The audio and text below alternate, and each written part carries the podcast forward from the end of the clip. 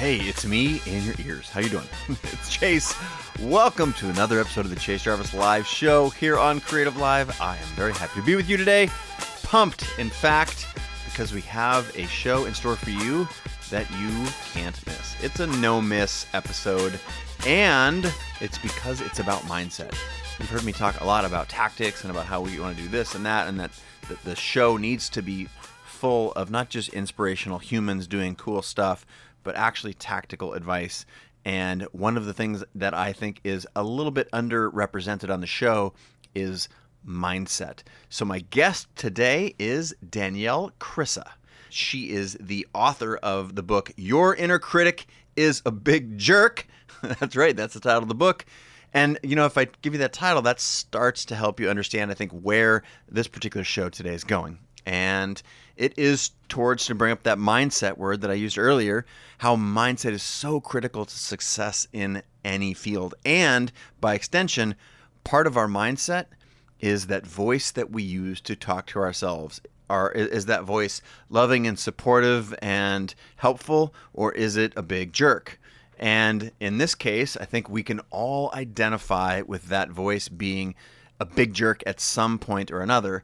And the goal of a strong mindset is to only listen to the stuff that we really need to hear, the stuff that's going to help you in what it is toward which you endeavor. I'm going to give you a little bit of background on what you're listening to. So, this is a talk from Danielle Krysa, and Danielle gave this, I'll call it a, it's almost like a talk, it's a keynote. It's on Creative Live.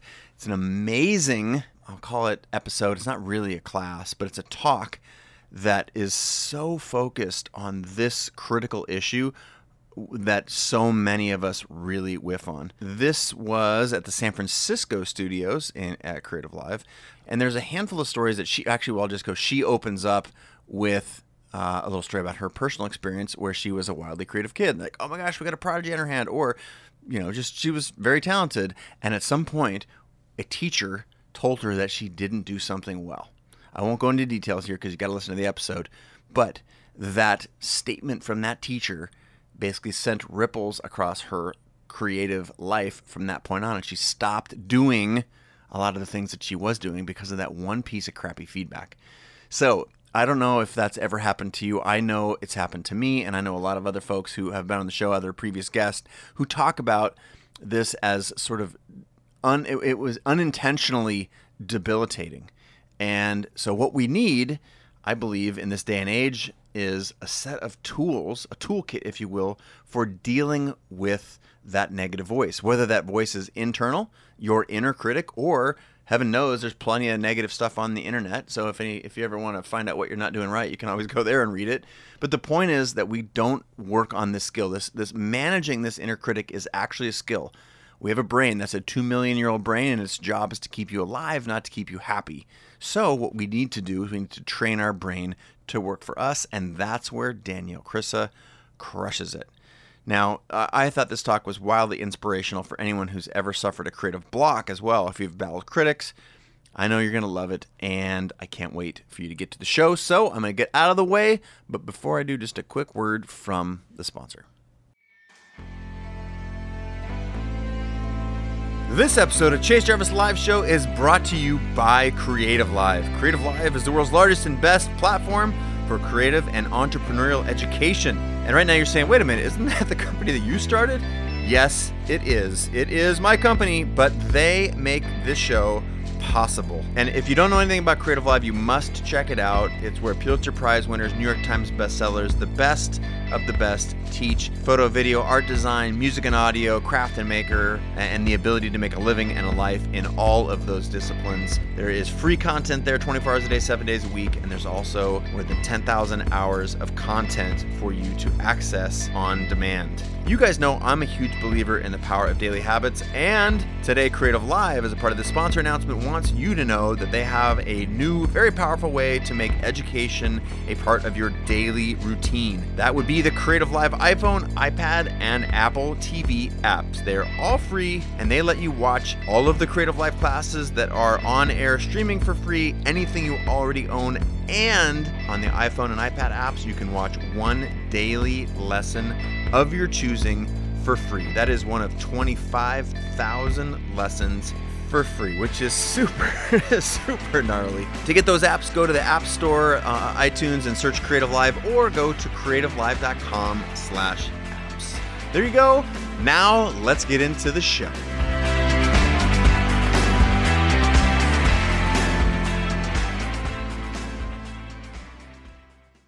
Thank you guys so much for being part of this. I am so, so excited to be here and to be here to share my story with you and all the journey that I've gone through.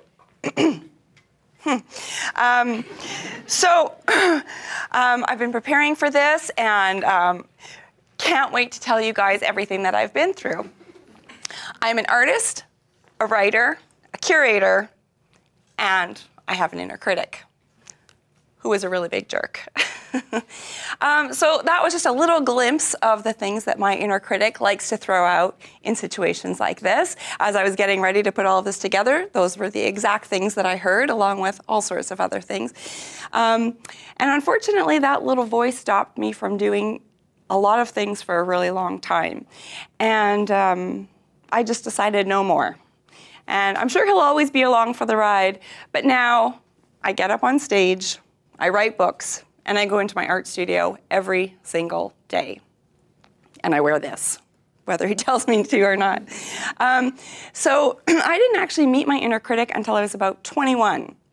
Before that, my head was just filled with happy, artsy little thoughts. And my mom tells the story of a little 18 month old Danielle who apparently, according to my mom, could mix colors perfectly. And I would just sit in my hair, high chair making masterpiece after masterpiece. Prodigy? Perhaps. This is titled Big Bird, Tiny Tree, 1977. Uh, I was the art kid growing up. I sewed my own toys. I made paintings for all my friends, even if they would have preferred store bought gifts. And in high school, I designed our yearbook. So it never really occurred to me that I couldn't, or more importantly, shouldn't make art. So off I went to art school. It did not go well the art kid did not fit in at art school. That was a bit of a shocker. Um, was that when I met my inner critic? No, actually. I, I still thought that I was pretty clever. So I just kept on going. However, about six weeks before I graduated with a BFA as a painting major, I was in my painting class and I hung my five paintings for my grad show. How many people here have been through a critique? Yes, lots of people. So you know what an art critique is like. Groans from the crowd. Um, so I hung my paintings. Now, this particular prof had never, ever been a fan of mine. Um, and in a way, it was okay because I had learned to defend myself. I'd, I'd gained a thicker skin, which in a way is part of art school. So that was fine. So I put my work up, sat back, and was ready to be bashed. But he loved it a lot. He even said it was a new niche. He'd never seen anything like it before, and he went on and on and on. I just couldn't even believe it. I was so thrilled that, so thrilled, in fact, that when he said at the end of that class, the following week there would be a visiting artist from New York coming to our class, which was a huge deal, and he would like three people to show their work. Well, no one wanted to volunteer. Everyone was terrified. But I shot my little hand up in the air because I just had the best critique of my life. So I said, yes, I would happily show my work. So one week later, I hung the same five paintings I'd hung a week before and waited for my 10 minute critique. Well, 30 excruciating minutes later, I had been completely torn apart by my classmates and this professor who a week before had told me that he loved it. And normally I could defend myself, but I was so blindsided by this sort of change of tune that I just said nothing. And I could feel myself start to blotch, and I could feel that I was to cry, and that would have just been even worse. So I just, I, I did this, which didn't really help my cause either. Um, and about 23 minutes into the 30 minutes, my painting prof said to me, a painting major, you should never paint again. So, in case you're wondering, yes, that was the moment I met my inner critic. I second guessed everything after that every brushstroke, every idea. All I could hear was, you should never paint again. So I graduated and hightailed it out of the art world as fast as I possibly could. I went to design school, fit in beautifully, went on to be a designer and a creative director, and had a very successful career. It was also an excellent place to hide out um, from making art, really ever again. Um, strangely, my inner critic never showed up in the design studio. I'm not really sure why. Maybe because it was client work, it wasn't for me. But when I would go home and try and make art, all I could hear was, You should never paint again. And um, I didn't for a really long time, for about 15 years. Um, I basically wallowed around in that negativity, and I was blocked and scared and making excuses like they were going out of style. Things like this. These probably look really familiar. I can already see people looking around. well, the light in here is terrible. So clearly, I can't make anything today. This paper isn't quite right, and I think that the art store might be closed, so I can't make anything today. That idea isn't quite perfect yet. I'll just keep thinking. So clearly, I can't make anything today. And look at that, it's already 4 p.m. I can't start now. I can't make anything today. So these were things that I always thought. And I wondered if I was the only genius that had come up with blaming sunlight. And so I reached out to my Facebook and Instagram crowd, who hopefully are out there watching right now, and asked them, okay, guys, give me your best excuses, thinking I'd get a handful. well, I got more than a handful. And they all fit in to this camp. So it basically broke down into four categories environment, so the light is terrible. My desk is too small. My house is too messy. Blame. that was things like supplies, or there's construction outside and it's too loud, or my cat is lying on my stuff. That came up a shocking number of times. There's a lot of cats lying on a lot of paper out there. Um, I don't have cats, so I don't know about that, but my wiener dogs get in the way sometimes. Um, and then time. And that was either not enough of it, it's 4 p.m., or excuses like that, or that it is a waste of time, that creativity is frivolous. That drives me crazy. I mean, tell Picasso or Shakespeare or any creative professional for that matter that creativity is frivolous. But what we have to ask ourselves is where did that come from? Because there is no kid in the history of the world who ever said, hmm, I feel like this glitter and macaroni craft is a waste of my morning. We just made stuff when we were little because it was fun. It wasn't frivolous, it was just what we loved to do. So, where did that come from? I think somewhere along the line, that voice kicked in. And for every person, it's a mystery to solve. I just told you my mystery when I pieced together that it was that professor, but I never it took me years and years to realize that. It wasn't until I was working on Creative Block that I kind of went, oh, I think it was that. Because so much time had passed that I hadn't really realized. So for everyone, that little mystery is a bit different. We're going to do a little three step investigation. So the first thing to do is identify that voice. Who does your inner critic sound like? Is it a teacher from your past? I've had so many people tell me that, you know, I had a first grade teacher who said I couldn't draw, so I haven't drawn since. Martha Rich, who did all of the illustrations for the book, excuse me, she was told in first year art school that she couldn't draw. So she has a sociology degree. she never took another class until she was in her 30s and going through a divorce and took an evening class. So is it from that? Is it a parent who didn't encourage a creative path, who told you that creativity was frivolous and that law school or med school was a much better thing to do. So that's the first thing you need to do is find out where that voice is coming from. Um, it doesn't belong in your head unless it can learn to play nice. The next thing to do is to pinpoint the attack. So I, I talk to kids quite a bit, and I'll say, you know, teenagers often think that their inner critic is there 24 7. Some some adults think that too, but if you really pay attention to when it's attacking, so maybe when you're writing, you hear it. But if you're cooking a gourmet meal, you hear nothing. Or if you're singing, you hear it. But when you're doing collage, you hear nothing. So really pay attention to when that voice shows up because otherwise it does feel like it's there all the time. Sometimes the things that we're really good at, we just discount. They don't really count. I was really good at collage, but painting was my you know, this terrible thing. And I always joke that you can't spell painting without pain.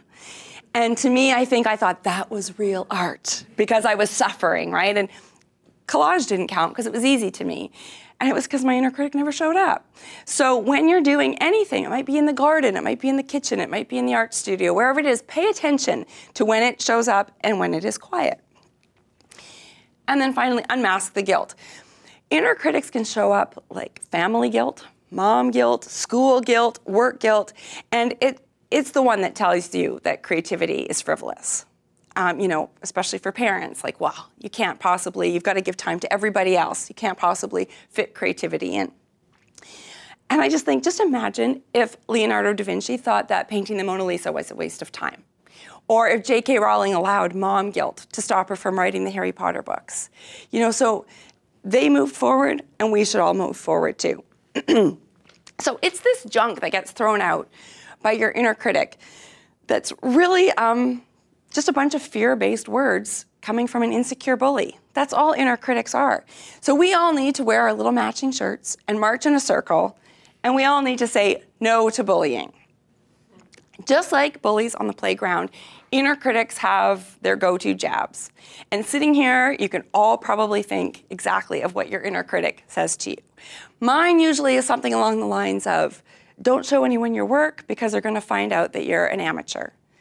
There's usually some swear words in there too. Um, but we'll leave it at that. So, um, again, I wanted to know what my online community thought. So I said, okay, guys, go to jabs. What do you hear? Thinking again that I'd get maybe 20. Well, I got, in about an hour and a half, just over 550.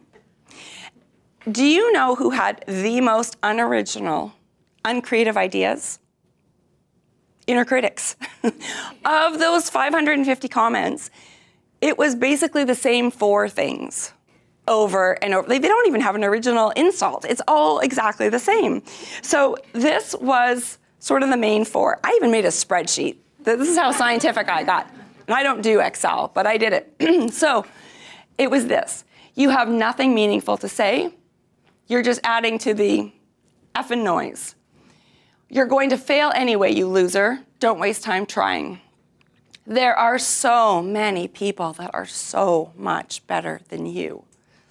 You're tired. Just start tomorrow. Wow, you are so effing lazy. so that is basically what came up over and over and over. So we're going to do a little exercise. And everybody at home can do this exercise too. So if one of these is exactly what your inner critic sounds like, that's cool. If your inner critic says something else, I want you, you've got a Sharpie and a piece of paper there. I want you just to take a moment and quickly write down what that, um, what that thing is that your inner critic says. Feel free to embellish, add swears, do what you need to do so that it's real. Inner critics are really good writers. Everybody writes for so long when they, they, they, the inner critic always has more than one or two words to say.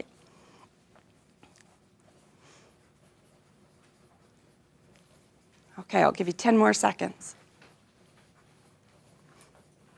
And everybody at home, write this down too.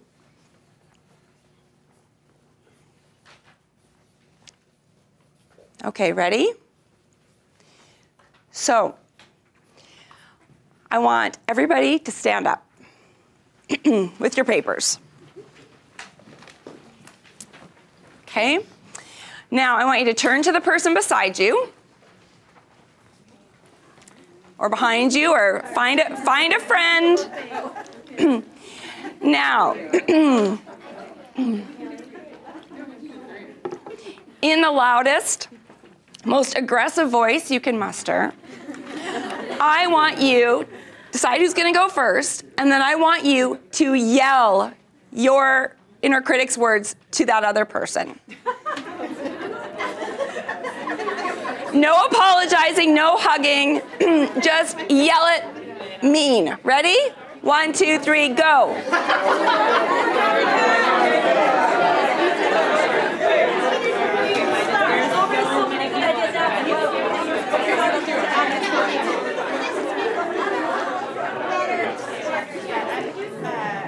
Okay, have a seat.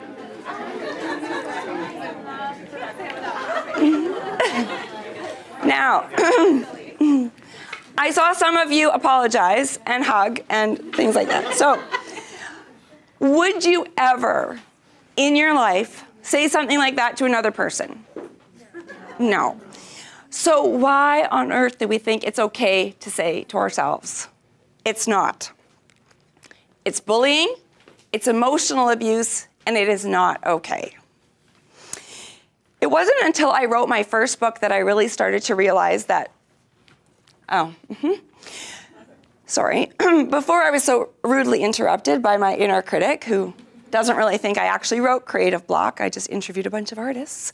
Um, I actually reached out to 50 artists for that book, and one of them, Amanda Happe, is an artist and designer from Toronto. And I'd asked her how she deals with negative criticism, and she said this No one can wrestle the pencil out of your hand. You get to keep going in absolute defiance. I cried on my couch. Um, more than 15 years after that critique, for the first time, I finally realized it wasn't my professor that stopped me. I was the one that put my paintbrush down. I should have picked it up the next day, and the day after that, and the day after that. That was also the day I realized I was not going to let my inner critic be in charge anymore. So, the only way he was allowed to hang around is if he could learn to play nice. And I didn't actually think that playing nice was possible, but thanks to Creative Block um, and talking to all of these artists, and during the Creative Block tour, I did things like this and met so many people like you guys who, after I stopped talking, told me their stories. and I realized that there was a way to get rid of the inner critic. So these are five little tips and tricks that I've put together that helped me make my inner critic less of a jerk. So the first one is copy the experts. So it kind of seems, if you don't know, that professional artists and musicians and writers must have it made.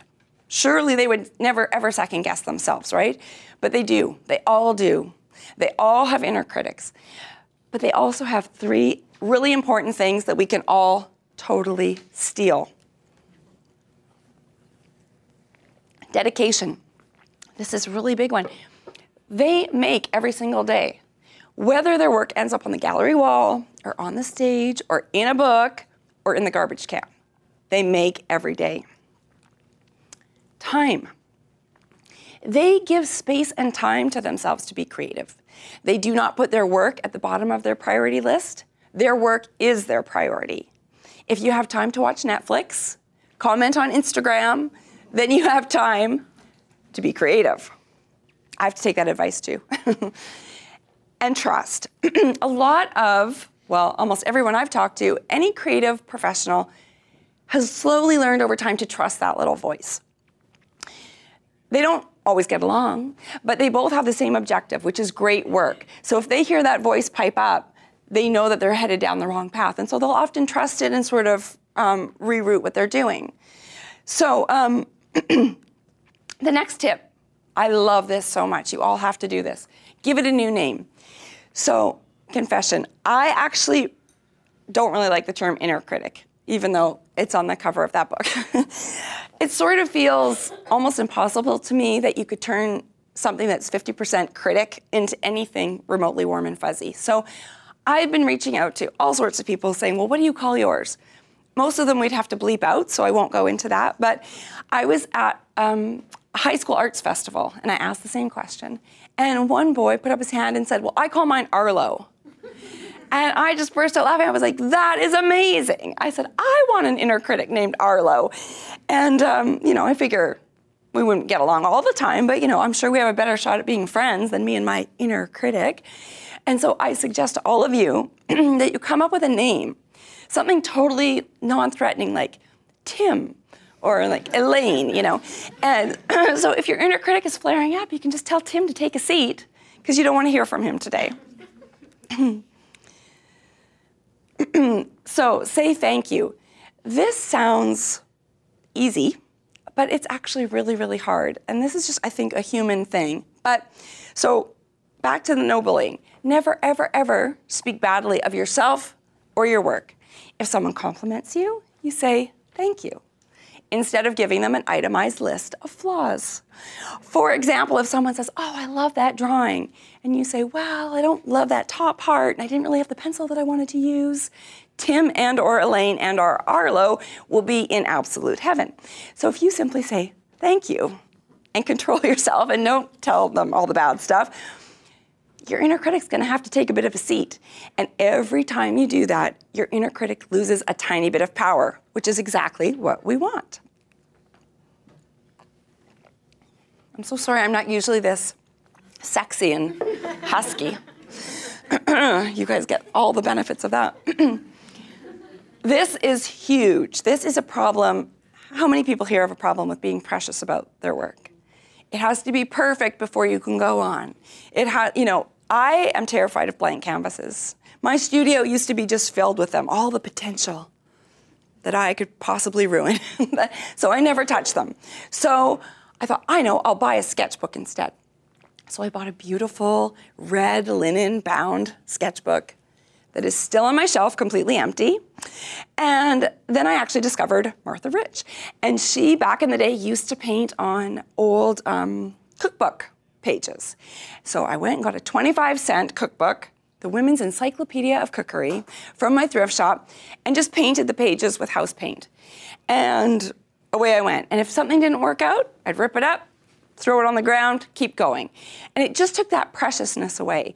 So there's lots of things that you can do. Um, I love collage. Collage is a really good one for that. Or any, anything you do really is make sure you don't have that one perfect page. This goes for writers, this goes for everybody. Start with a little stack. Things that you just don't care about, ideas you can jot down, sketches you can do. If it's not great, toss it on the ground. Don't use expensive paper at this stage. Just, you know, I often will rip it so that the edges aren't even perfect. So I can't fuss about that. You have to let that preciousness go so that you can just be free to create. I like to do things too, like Instagram a day, um, but give yourself a theme. And actually, in the book, there's a chapter that has a list of 30 things. So you don't even have an excuse to go, I can't think of anything today. It's written there for you. Um, so, you know, one day will be blue, the next day might be hot, the next day might be stripes. And it just makes you very present on your walk to work that you normally wouldn't pay attention because you're like, oh, shoot, today's cold. Okay, I got to find something. And it just makes you very present. It doesn't matter. It's just an Instagram, but suddenly you're sort of living a much more creative life. So, if I can pass on anything, please, please, please, please don't be precious. Paint over top of that um, perfect canvas when you get home so it's got a mess on it and start from there. And finally, translate and rewrite. So, bedside manner is really not a strong suit of the inner critic. It might be telling you the truth, but because the message is being delivered by an asshole, it is really hard to listen. Do you have to bleep that out, or is that okay? Okay. Um, um, so if you can just put your gloves down for just a minute, because it is, you know, you get a, a criticism thrown at you, put your defenses up. Put your defenses down for a moment, listen to what it's actually telling you, and then translate it and rewrite it. So, this is the most common statement when I when I put it out to the um, interweb. You're going to fail. Don't waste time trying. Oh, um, so let's change it to this. Oh, I'm going to fail like a genius. because failing is a huge part of being creative and human. You have to fail and experiment and play and fall down and get back up because that is actually how geniuses become geniuses they also give themselves time to play and experiment and fail and get back up. You're not going to fail twice and then create the perfect masterpiece. Like it's a it's a whole lifetime of failing and succeeding and learning and trying again. So, the next time the voice pipes up like what we did today, no matter what you're doing, just grab a post-it, a little scrap of paper. I want you to write down what you heard. Firstly because it's ridiculous you know, when you guys yelled it out loud, you kind of can't even believe you're saying it. But it's like a nightmare. You know, when it's in your head, it's way scarier than the next morning when you're like, yeah, then there was this shark and it came through my window and you kind of realize it's just kind of dumb. So write it down. You'll realize it's a little bit dumb and cruel. Flip it over and write the positive opposite. And then tack that up on your fridge or your mirror or your studio wall. Someone suggested this to me about two years ago, and so I've been doing that. And that way, when I go into my studio, I'm surrounded by all of these positive statements instead of going in there thinking, oh, I'm not going to be able to do anything today. I've also, because I like collage, I've collaged a few of them. You can hand letter them, whatever you like, so that you're always surrounded by that instead. and again, it just takes power away from Tim and Elaine. So, um, once you take all of these tips and tricks and put them into action, you are going to have an entirely new relationship with that little voice. Little being the key word. Now, granted, he will probably always be along for the ride, but it doesn't get to make your decisions anymore. Step up on the stage and wear whatever you want because you look fabulous. The end. Now go make stuff.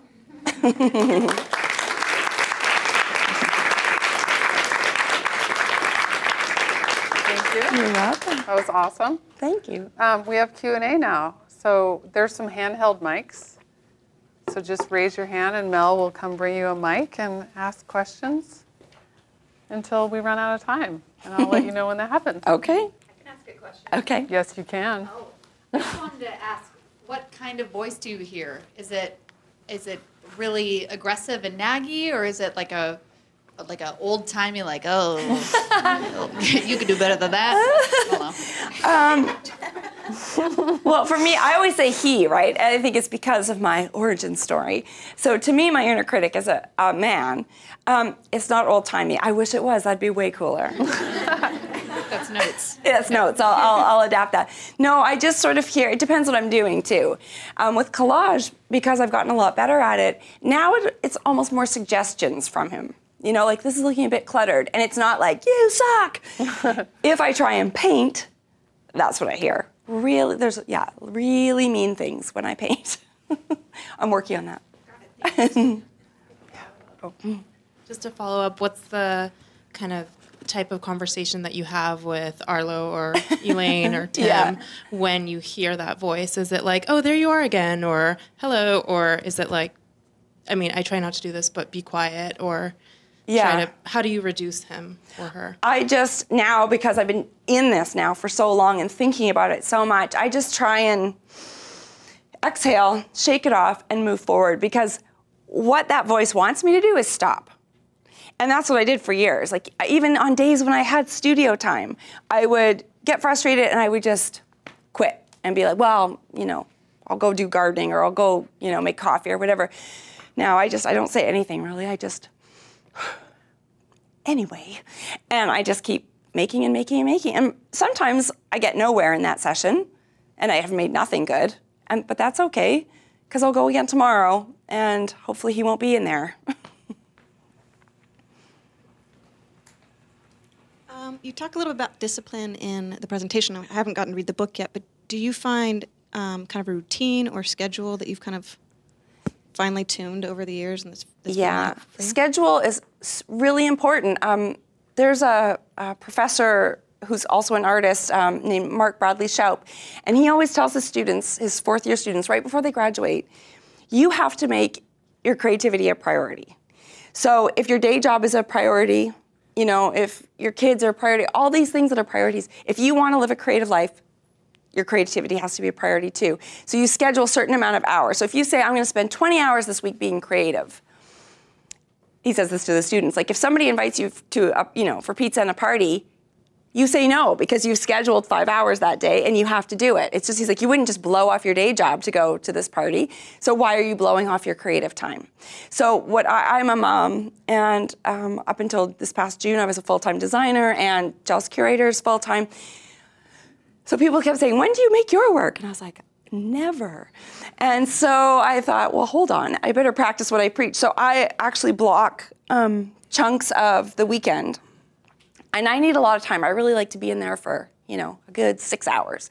And so that's our takeout night. And my husband and my son go and get takeout, and I just keep on going. And um, I don't bring in my phone. I don't let myself go check email. I don't, nothing. I've decided that this is a time. If no ideas are coming that day, I just spend that time doing prep stuff. I'll just cut out images, you know, because I know one day I'll probably want a cactus cut out. So, you know, I cut that out and throw it in my little bowl. And the weird thing about doing those mundane prep things is while you're just sort of doing that, it's like, oh, oh, a donut and a cactus. You know, and like suddenly collages come out of it. So even if you're not in the mood in those six hours that you've scheduled or hour that you've scheduled or whatever chunk of time you've got, go in and do something. And it just makes it part of your daily life. It's like exercise. You know, every time you do it, the next day, if you've just gone for a run, the next day you're likely to eat better, probably go for another run. Same with creativity. If you can get it into your everyday, even an hour chunk, half hour chunk, whatever you can fit in, but you have to be committed to that time and not blow it off. So I have a question. If this epiphany came in relationship to your age, and I guess I'm asking that because I feel like I s- starved out my inner jerk like a tapeworm. Like it was like, you know, I just out timed the inner jerk. Yeah. And it, there is somewhat a relationship probably between my age and my willingness to like win the battle. Yeah. And I'm here because I also have, I am also an artist breeder, apparently. I have kids. and they do have this inner jerk. So, no, I'm back to the face off again. So, I guess there's a lot of takeaways. Did you have a relationship, one, with your inner jerk, and you think it might be related to your age and time in life? Or do you also face it now that you said you were a mom? Do you ever also face it with a child and their inner jerk? Do you see Yeah, it? yeah. He's he's ten now, and he's starting to. Well, Right. It breaks my heart when you know he's a writer. He loves writing, and he'll, you know, um, say that he's not very good, but he's so good. And he actually just brought this little thing home for the beginning of the school year, where the teacher wanted to get to know him, and so the bottom question said, "Your parents think blank."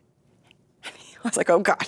He said, he wrote, My parents think I'm good at everything, but I'm really only so so. Oh, poor little Charlie. And um, You're back at the face off with the inner jerk. well, and I am too. Every time I try something new, um, um, Kate Woodrow's here. She was my editor on this book, and she knows. I mean, I freaked out when I started writing this book. When when we talked about doing it, I was like, yeah. pff, A book. That sounds fun. Um, and then it was time to start writing it. And I cracked open my laptop, and there was Microsoft Word and a big white rectangle and a little cursor you know, and I was just like, and I, I was in a restaurant. I, I would write in this little lakeside restaurant that I live near, full on crying in the restaurant.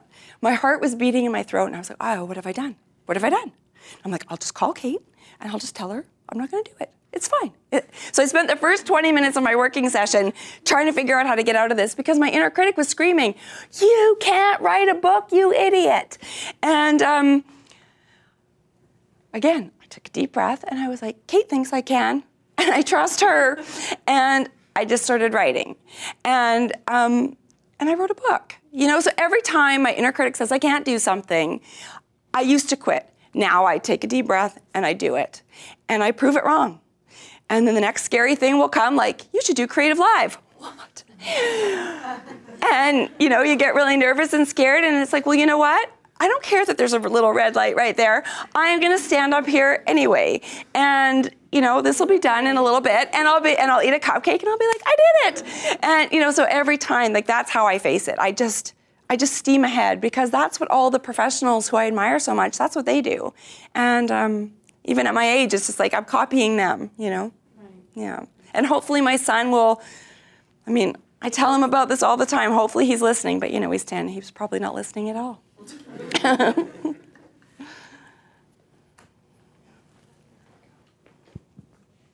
You said that you were creative all your life, and when you stopped painting, did your friends and family realize that there was like a distinct shift in that you were no longer so confident in your work?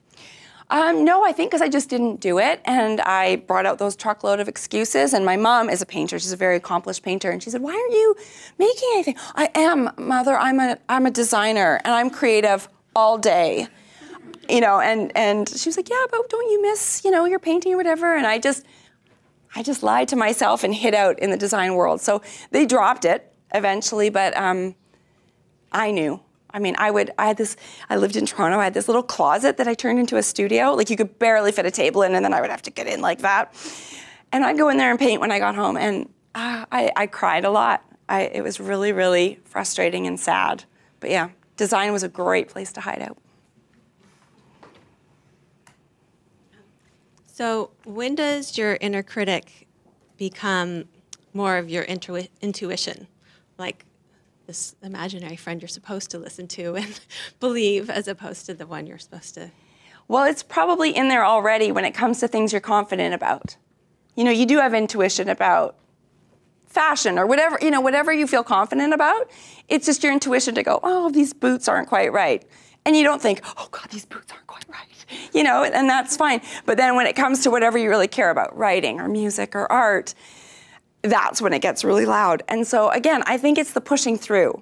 It's the pushing through and it's just it's it's like anything. It's just repetition and it's practice and the more you can just push through and prove it wrong. I mean, it takes time. That's the thing. And if you quit, the time's gone, right? And that's what it wants you to do. So if you can just, I know it's so hard, but um, one of the things, and I'm so not trying to push my other book here, but in Creative Block, I asked the 50 artists to each give an unblocking project. And this wasn't to make the book better. This is because I wanted to know what to do when I got blocked. And each of them gave an unblocking project. Well, I was running around the country telling everyone else to do these unblocking projects and hadn't done any of them myself. So I did them. All of them. They work like a charm because all of them are about not being precious. All of them are about doing something every day, even if it's for 15 minutes. And that's what gives you, that's what turns that voice into intuition. Just like the things that you're confident about, as you get more confident with your whatever you care about, it's just going to turn into it too. Just don't let it win.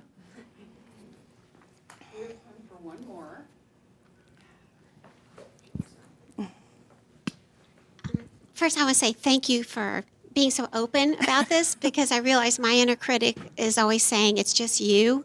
Everybody else knows what they're doing, and it's just you that doesn't know. So, thank you for that. And it's also interesting to um, have the idea of naming Yeah. the inner critic. And I don't know why the first word that popped in my head was satchel. So I guess that's my maybe it's my baggage. I Yeah. Oh, I love that. So yeah. So Well, tell. Satchel I said, move along. Yeah. And it's funny that you say about the feeling alone thing because that's how I felt for close to 20 years.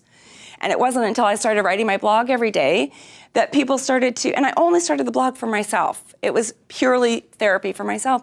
And then people started commenting and saying, me too, me too. And then this conversation developed. And then um, I met Kate and she said, Oh, have you ever thought about writing a book? And I said, Yes, because this thing keeps coming up over and over and over. Oh, not that one. Creative Block was, uh, you know, exactly that. And I thought, I thought I was alone. I'm not alone. And let's talk to these professional artists because then we'll all really realize we're not alone. If these people we figure have it made feel exactly the same as us, it shows you that everybody feels like this. All right, that about wraps it up. But uh, hey, before you bounce, two quick things. Um, actually, I'm going to go three quick things. Thing one, A, thank you so much for being a part of this community. And I'm not quite sure how you, you landed on this podcast. It doesn't matter to me. The fact that we're all in this together and that we're able to have a conversation is awesome. I feel uh, honored to be in your ears right now and that uh, you've paid attention to what I've been doing, what CreativeLive has been doing for some time, and whether it's been a day or 10 years, I just want to say thank you. It's also really important to know on the backside of that that I, I do a lot of responding to comments. So hit me up on, you know, direct message me on on Instagram or Twitter or at me. I try and respond as much as possible. So let's have a conversation that transcends me just being in your ears here. Let's try and do it some, somewhere out there in, on the internet land. That's thing one. Thing two, again, I'm not quite sure what channels you pay attention to me and my work, but please go check out. I'm at Chase Jarvis or slash Chase Jarvis or whatever on all the platforms. And it's really important to me also if you wouldn't mind checking out CreativeLive. It's something that not only myself, but 120 other committed hardcore badass people come to work every day uh, to build the place where creators and entrepreneurs learn. So check that out. They're just slash CreativeLive or at CreativeLive all over out there on the internet. All right. Until again, uh, probably tomorrow. I hope I'll hear you. I'll be in your ears maybe tomorrow, and I'll look for your comments on the internets. Bye.